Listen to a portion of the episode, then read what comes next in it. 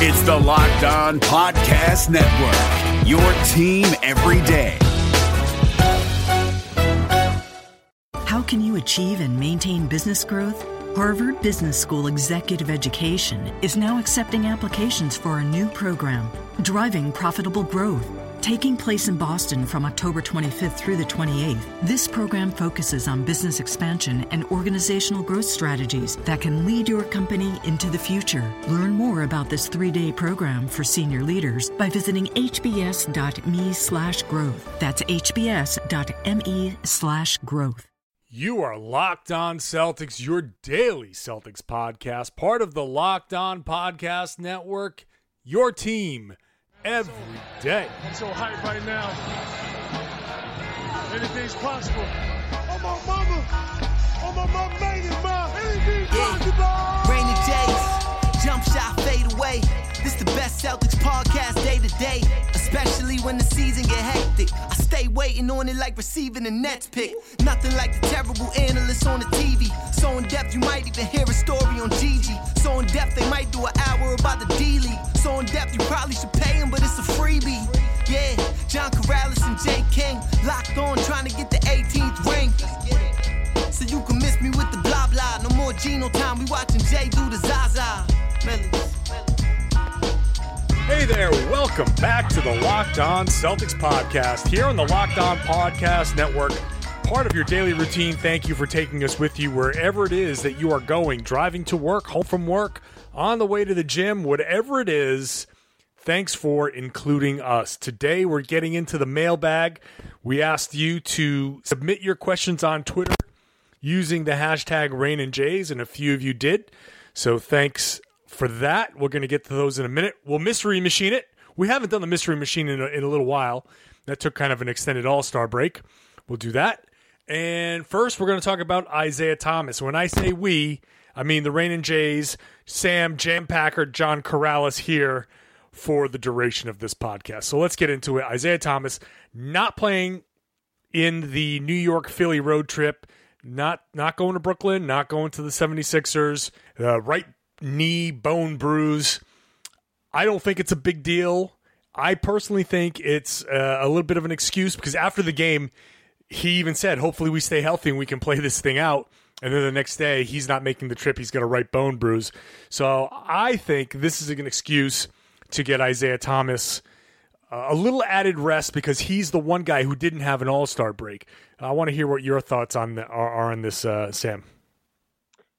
I would generally agree that it's not a not a big deal. I'm not questioning, or I don't know if the injury is made up. It definitely feels like something if there was an actual game against, you know, actual opponents and not the Brooklyn Nets and the Philadelphia 76ers, he would be playing. But it's it's you're entering playoff time and you want your players, your best players, to be as healthy as possible. Um, and we've seen Isaiah just kind of take because he is so small, he kind of takes bigger hits and goes to the floor a bunch. So why not uh, keep him out when there's two winnable games out there? Um, yeah, and I agree with you. It's just it's just not a it's not a, the biggest deal in the world. I'm a little upset because those I have tickets to both of those games, and I would rather see uh, the tiny sportsman in there. But um, other than that, I don't think it's a it's a huge deal for the Celtics, and it's kind of um, I think it's a way to kind of make Isaiah sit because I don't think Isaiah would ever accept um, just a, a, DNP rest. But if you say if you if you trick him into resting by saying he has a um, some sort of injury, maybe he, he's more accepting of that. Yeah, I agree with that. I think this is just an opportunity. I, I think he probably did hit the floor and, and probably did like do something that's not a big deal that he probably brushed off. But if they said you're inactive, you're not even traveling with us, stay home. That's that's an easy way. I don't think if this was a trip to Washington or to Toronto that he would sit. But going back to yesterday's po- yesterday's podcast, I think this is an opportunity to start Marcus Smart at the point guard. I think the the stuff I was talking about yesterday, starting him at the top of the key, running the offense, and having him either drive or you know in the course of the offense shift down to the corners and take those corner threes. I think this is an opportunity for him to do this against bad competition. The, the Knicks, not the Knicks, the Nets are, are a mess. The 76ers are a mess. There's a chance for him to have two really, really good games. I think he's going to have games that are so good that some people are going to start saying, "Hey, look at how he is as a point guard. Maybe we should bring Isaiah off the bench." I, I, think I think he's going to be good enough to inspire some trollish type of comments. So we'll see how It that goes. It doesn't take much to inspire dumb people on the internet, but um, I think it's also an opportunity for to see what Al Horford number one option looks like. Um, maybe he can ride some of the momentum after that Timberwolves game and put together back to back twenty point games, which is something we have not seen from Al Horford in, in the longest of times. Yeah, and uh, Brian Coleman on Twitter. Let's just transition this into the the, the Twitter comments because I, I, I don't think the, the Celtics, according to Adam Himmelsbach, he, they don't care so much. They don't. They're not concerned about this at all. So it, it just seems like they're resting him. He didn't. Isaiah didn't get an All Star break, like I said. He played in the game somewhat. He didn't. He didn't get to relax like everybody else did. He did the skills competition. So getting him a few days off, I think, is is a good idea. But to your point, you know, th- this is the only way to get him to accept that. Brian Coleman asks if K.C. Jones tried to rest Bird for a nationally televised game against a rival. You think LB would go for it? I'll even go a step further.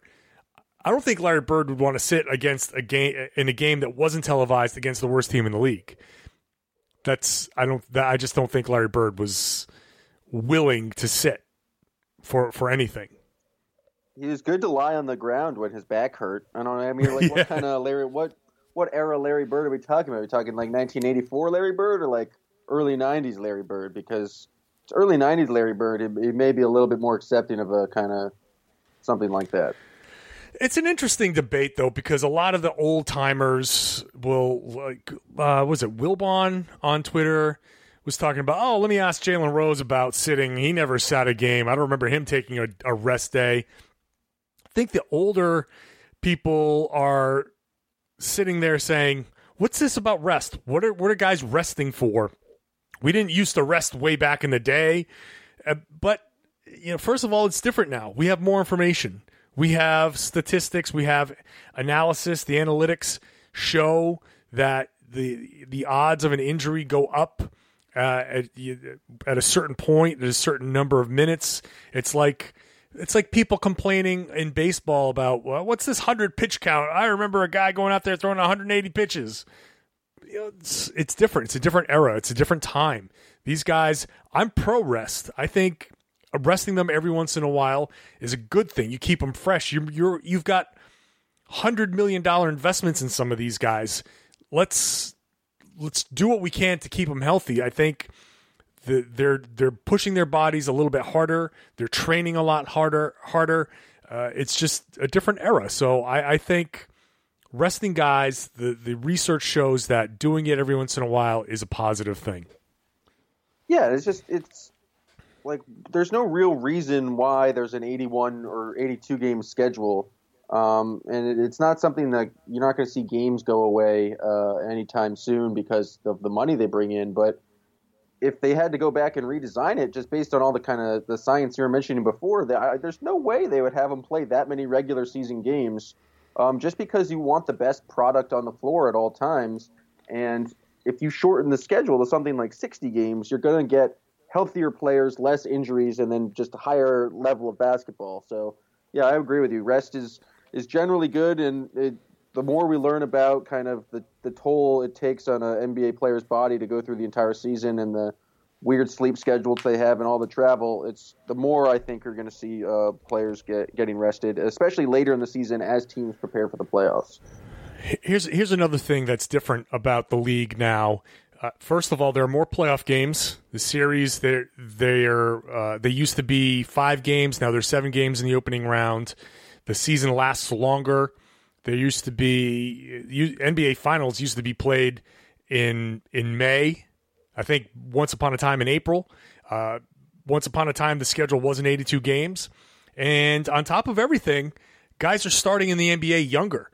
So used to be that it was all juniors and seniors that were drafted. Now guys are coming out as freshmen. We've got a we've got a generation of players that have come out at 19 and at 19 years old have started to play 82 to 100 games as opposed to guys who came out in their senior year, like Tim Duncan, playing 100 games over the course of those three years. Sophomore, junior, senior year, you play 30 some odd games if you make deep tournament runs, you know, 35 games. So those three years equal one run in in the NBA to the finals.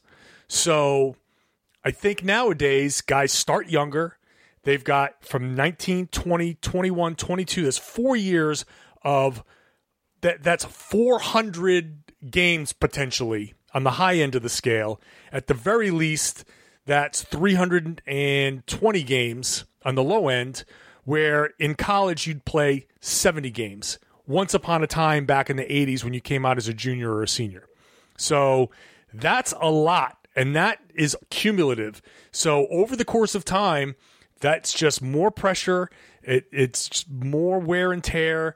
The body can only take so much. So I think nowadays things are just different. So guys need to have that that bigger perspective of what the league is and what the league has become and what we're asking people to do and as opposed to what it used to be and just accept that this is different No, you're you're you're Okay. absolutely right, and you're kind of you, while while you're talking about that, I was just thinking about how all of that makes what LeBron James has done in his career that much more impressive. Um, talking about going to seven consecutive finals, and he's just never missed time for an injury, except for that kind of that weird two week span where he went to Miami for some random reason. But like, if you think of all the games and all the minutes, I think LeBron's are it's like already in like the top ten or something of like minutes played or games played. It's absurd. So um, I know this is a, a Celtics podcast, so praising LeBron James is not normally uh, where we would go, but. Uh, if you consider all those factors and the, how productive LeBron has been during that time, it's it's pretty insane. It is. It's very, very insane. So that's that's my take on the resting and all of that stuff. Okay, so back to Twitter. We asked you to use the hashtag Rain and Jays. Uh, if you didn't use that, I'm, I'm trying to see who just added us, but I, I may have missed a couple here. So make sure when you send in questions, if you're looking for answers, to use the hashtag Rain and Jays. So that puts it all in one place. It's easy for me to get to it. Okay, the other big topic I think that's come up this week, and I've been asked this on some of my radio stuff from at Jive John. Would you still take Lonzo Ball with all of his dad baggage if the Nets pick slips to number two? That I think is such an interesting question. Danny Ainge addressed that on the radio this morning. We're recording this on Thursday night. So Thursday morning, he addressed this on the radio and he said that the, the father stuff doesn't matter to him. If he likes the player, he likes the player and whatever. And his dad, Lonzo Ball's dad, uh, said that once he says a lot of things, but he did say that once you're off on your own, you're off on your own, and that's your thing. I don't like all of the extra bullshit that he brings. I think he's looking for a lot of the attention himself. Uh, he doesn't have to grant all of these interviews. He doesn't have to go on Sports Center, but he's also on the other side trying to be a savvy businessman and strike while the iron is hot. The attention is on the Ball family now. He's got two more two more kids that are going to be going to college, and eventually he hopes the NBA. He's trying to build a brand. He's got that. Uh, what's that shirt? That that company that's got a big bad baller or something like that. The three Bs. I don't know, but that sounds like something he would he would start. Yeah. So he's he's trying to make some money. And good for him. Yeah, that's if he and his family, if this is how they want to do it, fine. That's fine. I don't want to do something stupid and pass on a, a guy who may be a transcendent player because his father sounds like an asshole, which I don't know if he is or not, but he sounds like one. And he's he's really sounding like an attention hog. But is that a reason to pass on a potentially transcendent player? I don't think so. If we got the number one pick and if both players kind of graded out evenly, I would go with Fultz over Ball because of that. That's a tiebreaker.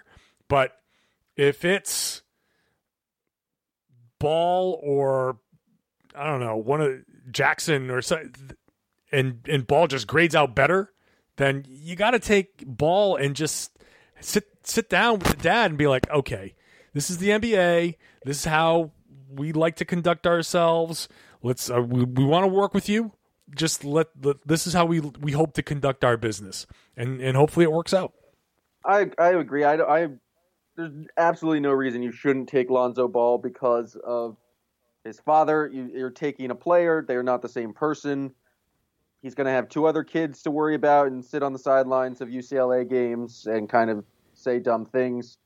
Uh, the one, the one caveat, and I still wouldn't. Uh, this wouldn't make me hesitate in taking Lonzo Ball. Is if somehow uh, his dad ends up being his um, his agent, and that would be, or is like somehow involved in the contract process and is uh, is um, kind of demanding more money. But even with NBA contracts, it's pretty much dictated what the player is going to get for the first. If they're a top lottery pick and then deserve their rookie extension, it's pretty much dictated what they're going to get for their first eight seasons. So even that is is not that big of a deal. So um, I would take uh, Lonzo Ball, and I would just uh, look forward to all the ridiculous things that uh, his dad would say.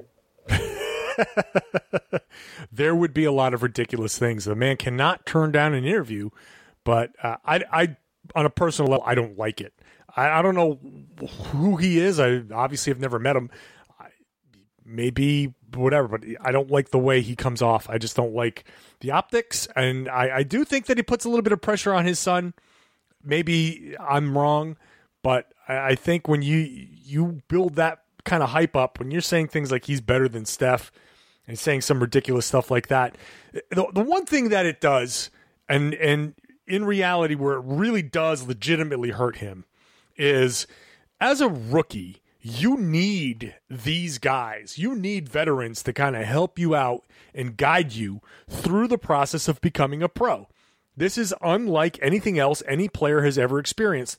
Jaylen Brown admitted that before the Minnesota game, saying, you know, he's learned how to take care of himself. The guys have helped him along, and that if he had known at the beginning what it was going to be like, he would he, he would be better. He would have figured things out earlier. But it's a process to become an NBA professional NBA player and go through the rigors of travel and all of your other commitments and learning the offenses which are really just much more intense and the schemes and how good all of the other players are. You don't need as a rookie a layer of all of these great players being pissed off at you already because of some dumb shit your dad said. Because they're supposed to help you out, they're supposed to guide you, and if none none of those guys really care to help you out, it just makes things a little bit more difficult. And he doesn't need that. He may be able to overcome it. I'm not saying this is a huge roadblock, but that's something that you just don't need as a rookie. Rookie years are hard enough as it is. And like I said last night, with Wiggins, you can see how long it takes to develop. These guys, Lonzo Ball, as good as he might be, is going to take some while, some some time to develop, and he just doesn't need Dad going out there and blowing him up in, in front of everybody before he gets started. So, okay, back to the questions. We had a couple of questions about Kelly Olynyk. I'll let you go first on this Start one, Kelly. Sam. Hashtag At- start Kelly. okay. So moving on. No, uh, at Stackswell six, is there any chance Kelly Olynyk is an X factor in the first round of the playoffs? And then Tom King, who basically spammed this hashtag, Tommy King at Celtics Town, our boy Jay King's brother. Who? Why doesn't Kelly Olynyk start or play more minutes? So you're you're our Kelly Olynyk guy, so go for it. Uh, I definitely think he can be an X factor. I, I'm the number one preacher in the the Church of Kelly Olynyk right now with his positional defense and his outside shooting and spreading the floor. As for the question about why he doesn't play as much, your guess is as good as mine, Tom King. I just I I don't know. I've been advocating for it. It seems like it's he gets as much minutes as he kind of he plays himself into. If he's having a good game and is shooting with confidence, it feels like uh, Stevens lets the leash out a little bit further. But then he can come into the game and give you kind of that that bad Kelly, that over the over up fake Kelly Olynyk, and um, it doesn't really work out. And then also, I think it's it's somewhat um, matchup based. So I think those are the two issues. It's there's a lack of consistency on his end, and then there's just some players, um, either big men or a little more physical than he is, um, where it just doesn't work out, and he's not the best matchup for the what the Celtics can put on the floor. Yeah, I, I agree with that. There's really not much more for me to expand on there. Uh, Kelly Olynyk, uh, I'm a big Kelly Olynyk guy, and I think that the inconsistency hurts him, but he can be an X factor with his shooting. When he's going good, man, he is going good. So I I would love to see him start before the season. I said that he should start. I can understand what Amir Johnson brings to the starting lineup. He's a better rebounder. He's a better shot blocker. He he's not as I think Kelly's defense has been very underrated. I agree with you there. But I can I can see Amir Johnson at the beginning when you you're out there with IT and Bradley and, and Crowder and Horford. Those guys all spread the floor and Amir Johnson, they, will give him space to shoot every once in a while. He'll hit. I think he's hitting like forty percent since the All Star break from three. So how can you, how can you argue with that? I, I think I think this is a the starting lineup. Maybe Brad is just like that's set. I don't want to screw with that. But Kelly Olynyk certainly can finish games, and I think I think if he's going to be uh, effective or an X factor, he'll be in there finishing games and spreading the floor especially in tight games where they need Isaiah to go off. He's going to be more of a, a floor spreader, and that'll give Isaiah uh, an opportunity to get to the rim and get those fouls. Uh, at a McClements 34 level of concern for Pacers or Bucks in the playoffs. George and Giannis would arguably arguably be the best player in the series. Sam, you were talking about this the other day with Jay. You're a little afraid of Indiana in the playoffs. I don't think the Celtics would lose a series against Indiana. I think it's more of a concern of you. They would have to extend more effort in a series against Indiana because uh, you're right. I think Paul George would be the best player on the floor, and I we've seen him do this um, last year. He took the the Raptors, I think, to six or seven games, just basically like him willing his team to victory. So I don't really think that the Indiana is good enough to to win um, a series against the Celtics. But it's just the kind of thing of like, do you waste all this energy in round one when you could be playing um, someone like the Miami Heat or someone like that? As for the Bucks, um, I'm a huge Giannis fan. I think he's quite good, but I just don't think uh, he's in that dominant player level where he can put the entire game on his back. Um, so I'm not really worried about the Bucks. There's a small concern about the Pacers, but uh, not not a huge concern. It's just kind of you'd rather I, if you're saying which one you prefer, I prefer the Celtics to play some team not the Pacers, just because I think they'd have an easier time in round one. Yeah, I, am not as concerned about the Bucks. I know Giannis can be kind of, well, he's the Greek freak, so he's freakish, but he's they're they're not ready yet. They're not I don't think they're win a first round series ready. They've struggled to keep their hold on a playoff spot. Uh, I think that they'll be dangerous. That they might, you know, win a game or two. It, it wouldn't be a sweep. I'm not saying they'll have an easier time, but I think the Celtics can handle them and can handle him to a degree more than they can some of these other matchups. I, I'm I'm fine with them playing the Bucks. I'm with you. Paul George can be much more dominant and create his own shot a lot better. He's a much more reliable three point shooter too than Giannis. So, I, I my my level of concern is a little bit higher against the Pacers, and you know they also have Miles Turner, who is a stud. So that can that can be problematic as well. So I agree with you on that. At Rob Parrott, if you could choose between free agents this summer, who would you take? Gordon Hayward or Blake Griffin? I know Gordon Hayward had a terrible game against the Cavaliers tonight. The Utah Jazz had an opportunity. They were tied going into the fourth, and they were within two or three with about three minutes to go. And LeBron just took over and J.R. Smith hit a huge three, and Gordon Hayward was really nowhere to be found. Neither was George Hill. So, but you can cherry pick bad games here and there for everybody. Gordon Hayward, I think, has emerged from budding at the beginning of the season to star player now. And I think if you put him on the Celtics, you could play him at the two or the three. You could you can play him and Crowder next to each other. I think you can move Crowder to the four in certain lineups. There's no reason to say you have to get rid of Crowder to to get Gordon Hayward. I don't know how that affects the backcourt. Avery Bradley, Marcus Smart, Terry Rozier. Something has to shift that way, but I've I've been convinced that Gordon Hayward is definitely of those two choices the way to go. Griffin has been injury prone. He and he's also a power forward, and I don't want to move Al Horford to the center. I don't want to start Griffin and and Horford together. I'd rather start Hayward and Horford together because I think they would just play off each other better. And I would rather find a different option at center, maybe Ante Zizic or somebody else. I you, you stole literally all the all the points I was going to make. I agree with you that like, uh, Hayward's on the upward trajectory. Where Griffin, um, who's still very good, but he's he's been very injury prone, and it's just you'd be weary of giving him a kind of a max deal. And then um, the other thing is just there's this mythical um, Hayward, Brad Stevens, Butler connection that uh, I would be interested in exploring.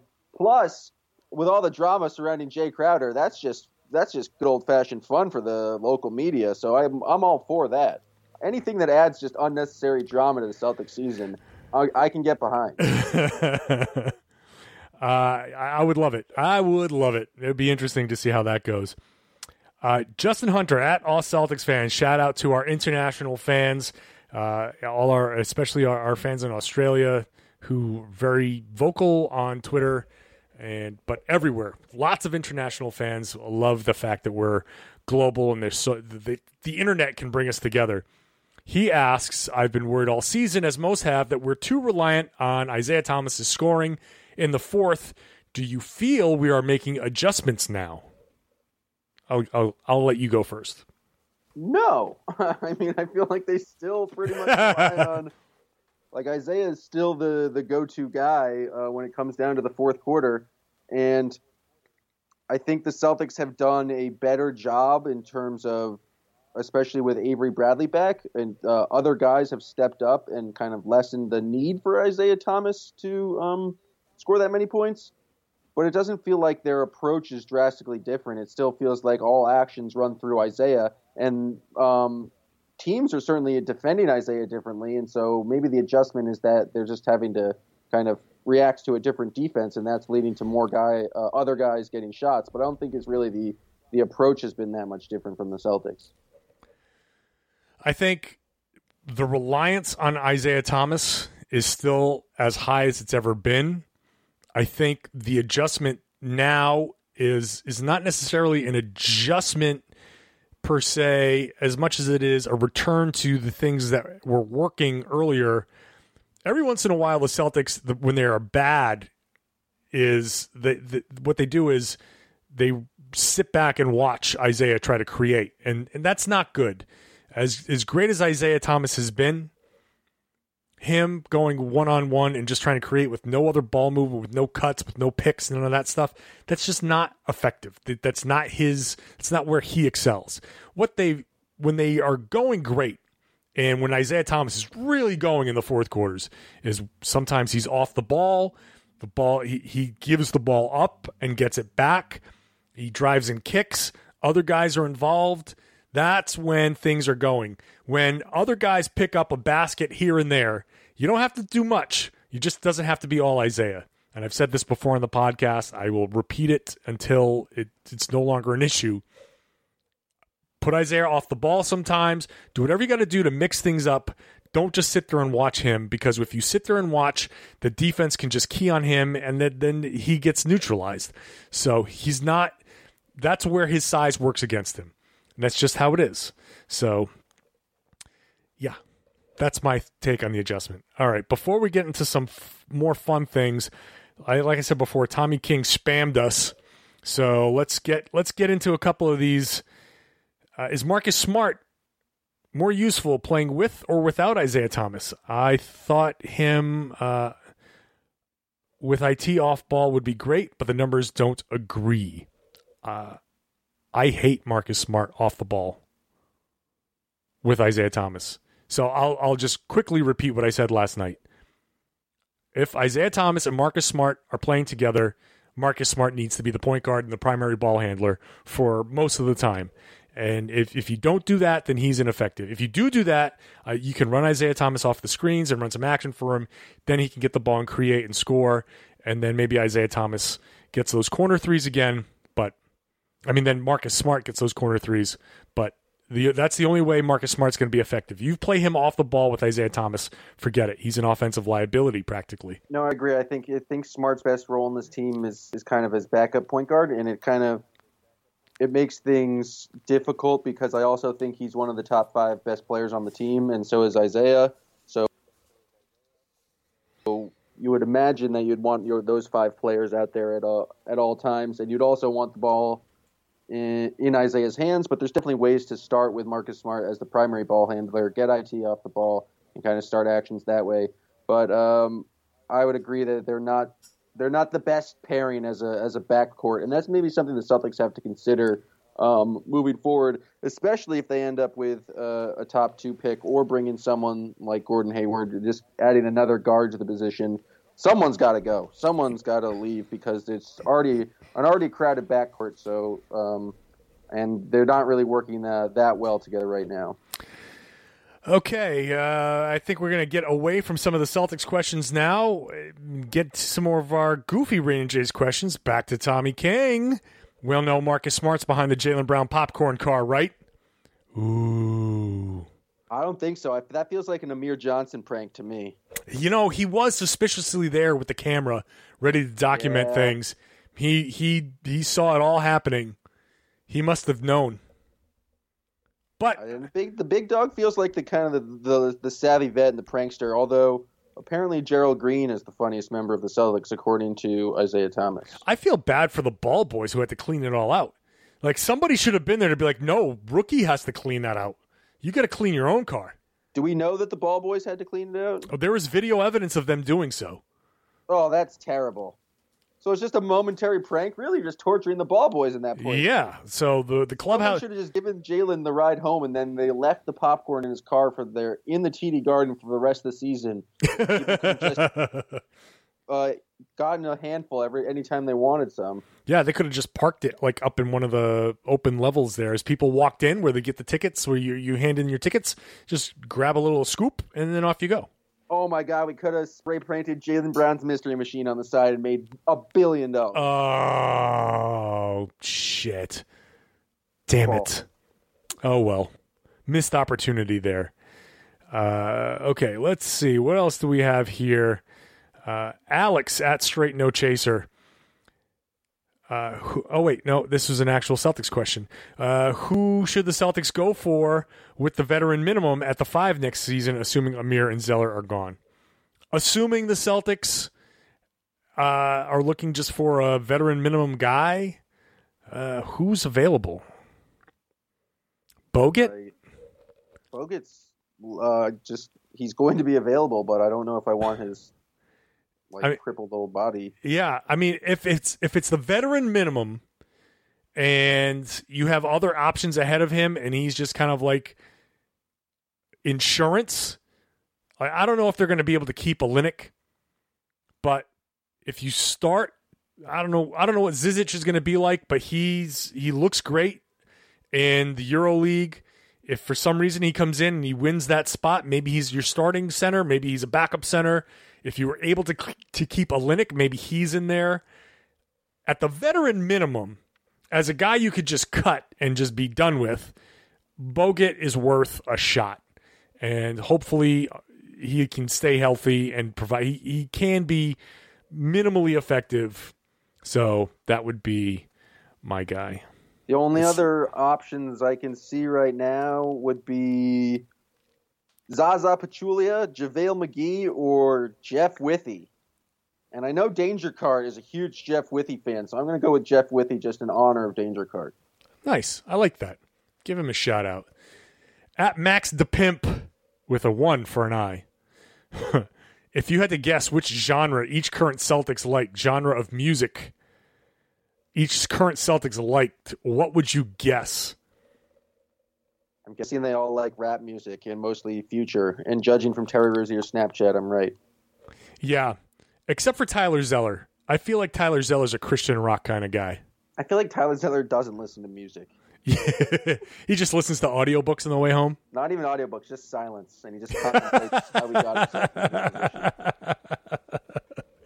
Yeah, I feel like I'm going down the line pretty much who wouldn't like hip hop on that on that roster? Jonas, Jonas may be in some weird Swedish stuff we don't even know about. Yeah, he could be into some like, you know, Euro techno stuff. Or stuff that you some like there's some like just Swedish like kind of sad bands that are kind of like still electro but a little bit lower key. Like I feel Mhm. like Jonas maybe have some some depth to him there. Yeah, maybe, maybe. That's a solid choice. Uh, that's about it. Yeah. I can't I think I think they're all and then then you got like the various levels of hip hop, like the younger guys like this stupid trap shit, which I hate. I hate that shit. And then you got some of the guys like like I'm an old school rap guy.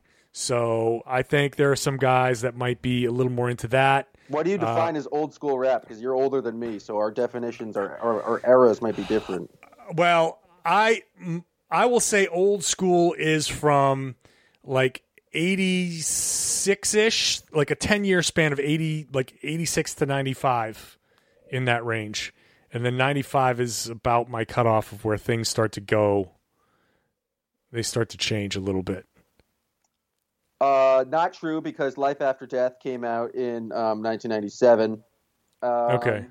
I have. A Well, I get Go on, go on. No, no, I'm just trying to think cuz yeah, cuz well well like Illmatic and Ready to Die came out what in like 90 94. four ish. So that's that still qualifies. I don't know. I guess I guess it's a shifting it's a shifting measure because it's 2017. So that's we're talking about music that's 20 years old. So which Yeah. hurts my feelings a lot. It was the Yeah, I get 20 year anniversary of the notorious B.I.G.'s death. Um, I know.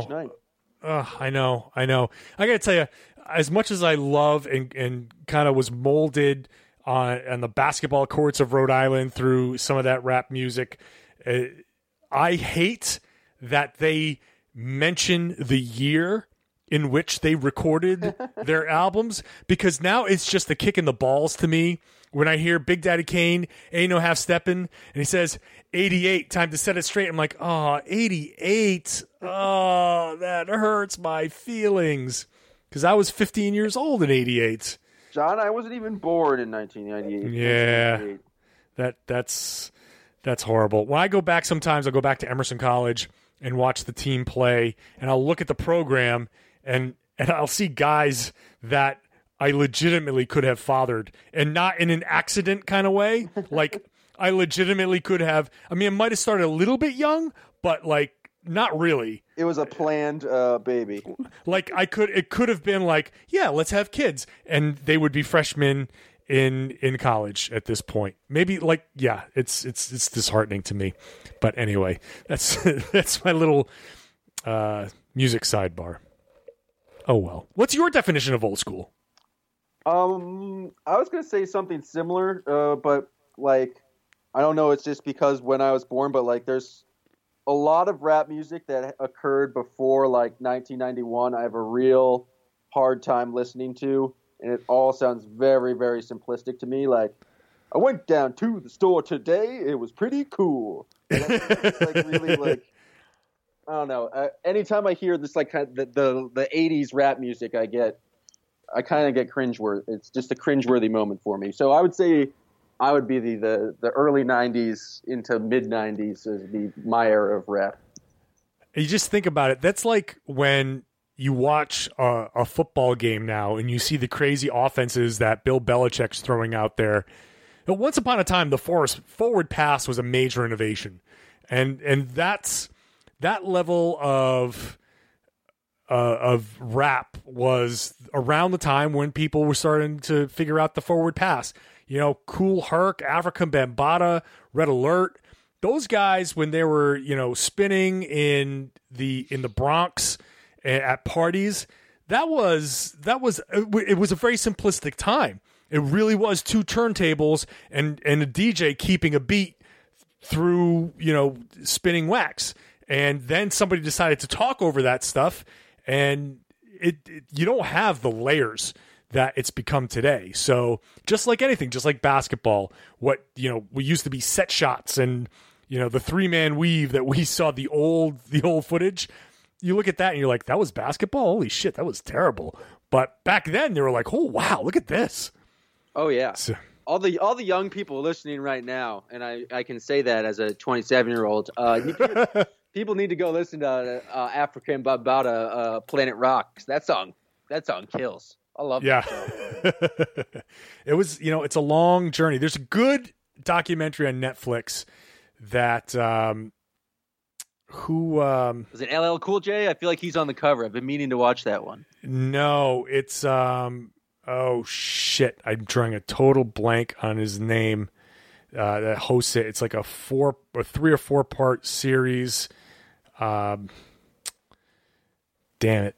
I'll figure it out. But it's a good uh takes you from the Bronx to, you know, the modern era. Uh it's Shad, Shad, who is a, a really good rapper himself. Uh, more you know, more recent rapper from Canada. He he hosts this uh, this multi part documentary, takes you back to the beginnings, you know, of of hip hop. But that's another podcast that I'm actually planning. I'm actually planning on doing a music podcast with Dart Adams. We've talked about it. We're going to figure out a time to record that. But we're we've taken a, a big detour off of that question but we'll talk about that more in a future podcast. Uh, all right, let's get to uh, one more that I want to get to. Go back to Tommy King to uh, to finish this off, only because it involves his brother Jay King, and I want to throw this challenge out to him. Tommy asks, "How much money do we have to raise for the ACLU for Jay King to shave his head and donate his hair?"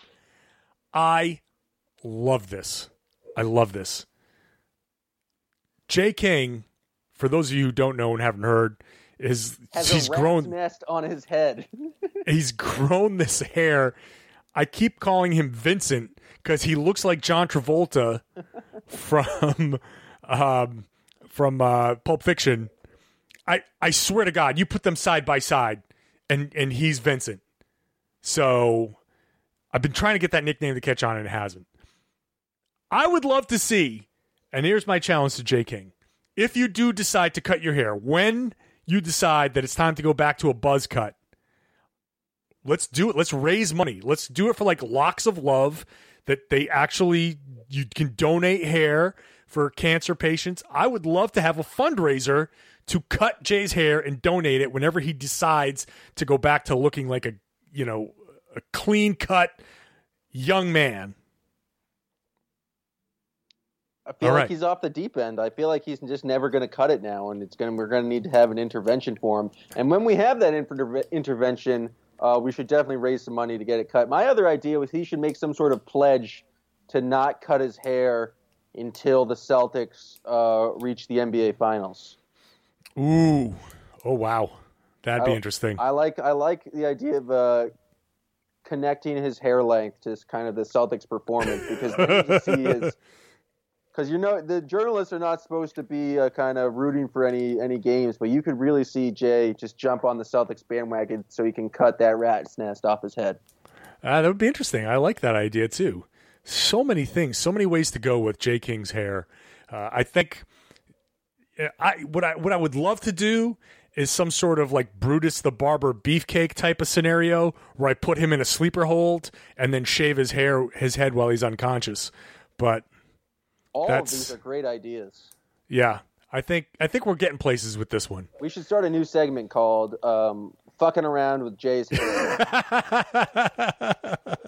what we should do is take advantage of this and not blow this opportunity and get some sort of like head and shoulders sponsorship. Some some shampoo company will has to look at Jay King's flowing locks and say we have to get in on this.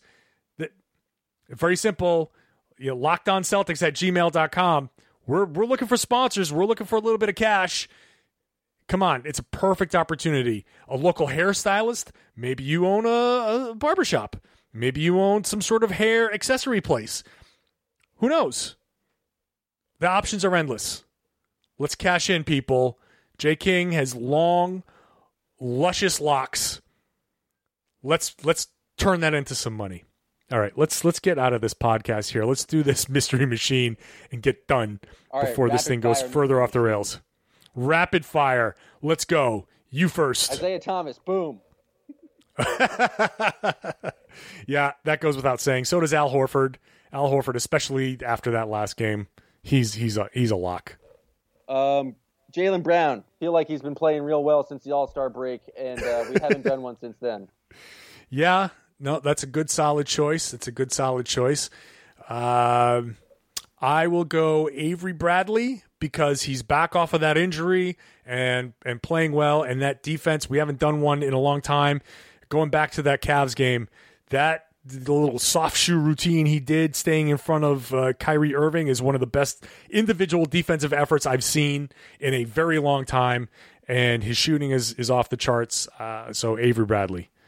Oh, Now we get to get weird. You get you get the weird one. the weird one is a, is a tough pick because I've been on the the hashtag Start Kelly bandwagon for so long, but I'm gonna have to give it to, I guess my my original uh, person, Jae Crowder, um, just because I think he's he doesn't get uh, as much credit as he deserves, and he's been kind of a, a steady contributor for the Celtics throughout the entire season, and his his statistics are not as great as uh, they were earlier in the year. He's not shooting the ball from three as well, but I just think he, um, Marcus Smart gets the phrase "impact win" impacts winning connected to him, but I really think Jae Crowder um, just does a bunch of the little things well, and he doesn't get enough uh, credit. So that's why he gets the final spot in the Mystery Machine. I like that. I like that.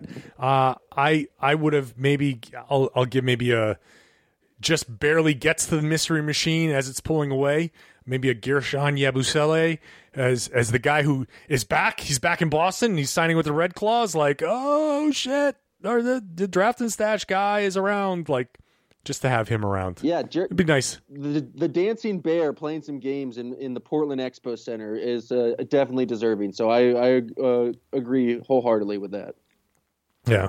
Maybe he'll find his way onto the mystery machine with some good play in Portland. All right. That wraps up the show. A nice, long, almost hour long show to carry you through the weekend. Uh, Isaiah Thomas won't be around this weekend. Neither will we because this is our Friday show. Uh, Sam's going to the game Friday night, Brooklyn. So am I. I'll be at Brooklyn in Friday night. So we'll meet up, uh, grab a few beers, you know, yell at people, whatever. Uh, going, it's St. Patrick's Day. We're going to be wearing our green. So come on. Uh, we'll be doing that. And uh, Philly on Sunday afternoon. No Isaiah Thomas for either of those games. Hopefully, it does not matter. We will be back to talk about those two games and hopefully talk about two blowout wins on our Monday show, which we will record at some point on Sunday. Uh, until then, thank you for listening. Thank you for downloading the show. Thank you for subscribing wherever you find your podcast on any podcast outlet. We are there. And if for some reason you search for us and we are not, tell me about it. I will make sure that we get on that if at all possible.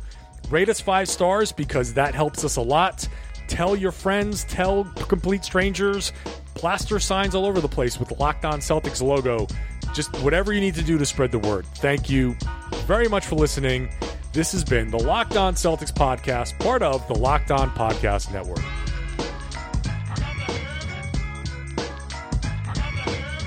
Yeah, Jay King and John Karalis. Locked on Celtics. Millies. Rejecting the Screen has been retweeted by Kobe, Dame Lillard, and Vince Carter. So it's fair to say you should give it a shot. I'm Noah Kozlov. And I'm Adam Stanko. Rejecting the Screen hits your feed every Tuesday and Thursday. On Tuesday, we talk hoops and a little bit of life. On Thursday, we go ISO with a guest. Stories from anyone and everyone who has touched the NBA with tales we promise you've never heard before. Find Rejecting the Screen right now, wherever you get podcasts, and hit that subscribe button.